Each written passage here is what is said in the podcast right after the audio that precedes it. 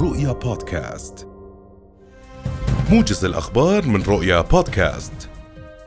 يواصل مجلس النواب لليوم الثالث على التوالي مناقشة جدول أعمال الجلسة التاسعة والمتضمن مشروعي قانوني الموازنة العامة وموازنات الوحدات الحكومية لسنة 2022 وكانت ملفات الإصلاح السياسي والإداري والسياسات الاقتصادية وتحديات جائحة كورونا قد تصدرت المناقشات النيابية يوم أمس. وفي سياق متصل قال رئيس الوزراء الدكتور بشر الخصاوني إن الحكومة لم تألو جهدا في تقديم الدعم الممكن للصحف الورقية في ظل أوضاعها الاقتصادية الصعبة.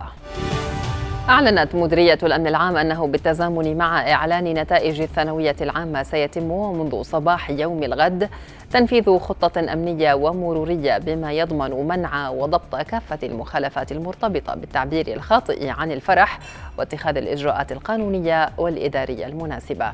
الخطة تشتمل على تكثيف وتعزيز الوجود الأمني ونشر الدوريات الآلية والراجلة لضبط التجاوزات الأمنية كإطلاق العيارات النارية ومنع وقوع المخالفات المرورية المعطلة لحركة السير والمسير على شكل مواكب وإخراج الأجسام من المركبات والقيادة المتهورة وغيرها.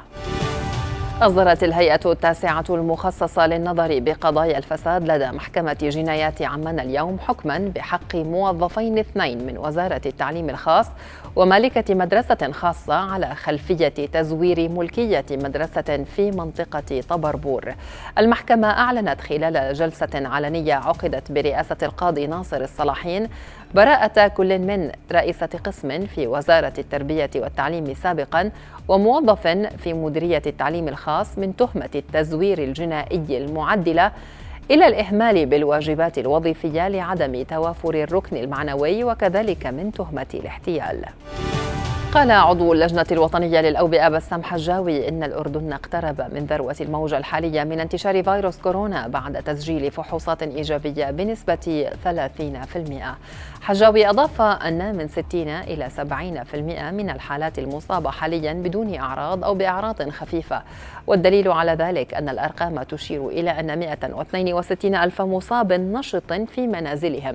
الأمر الذي يساعد على تفشي الفيروس وحدوث تفشي مجتمعي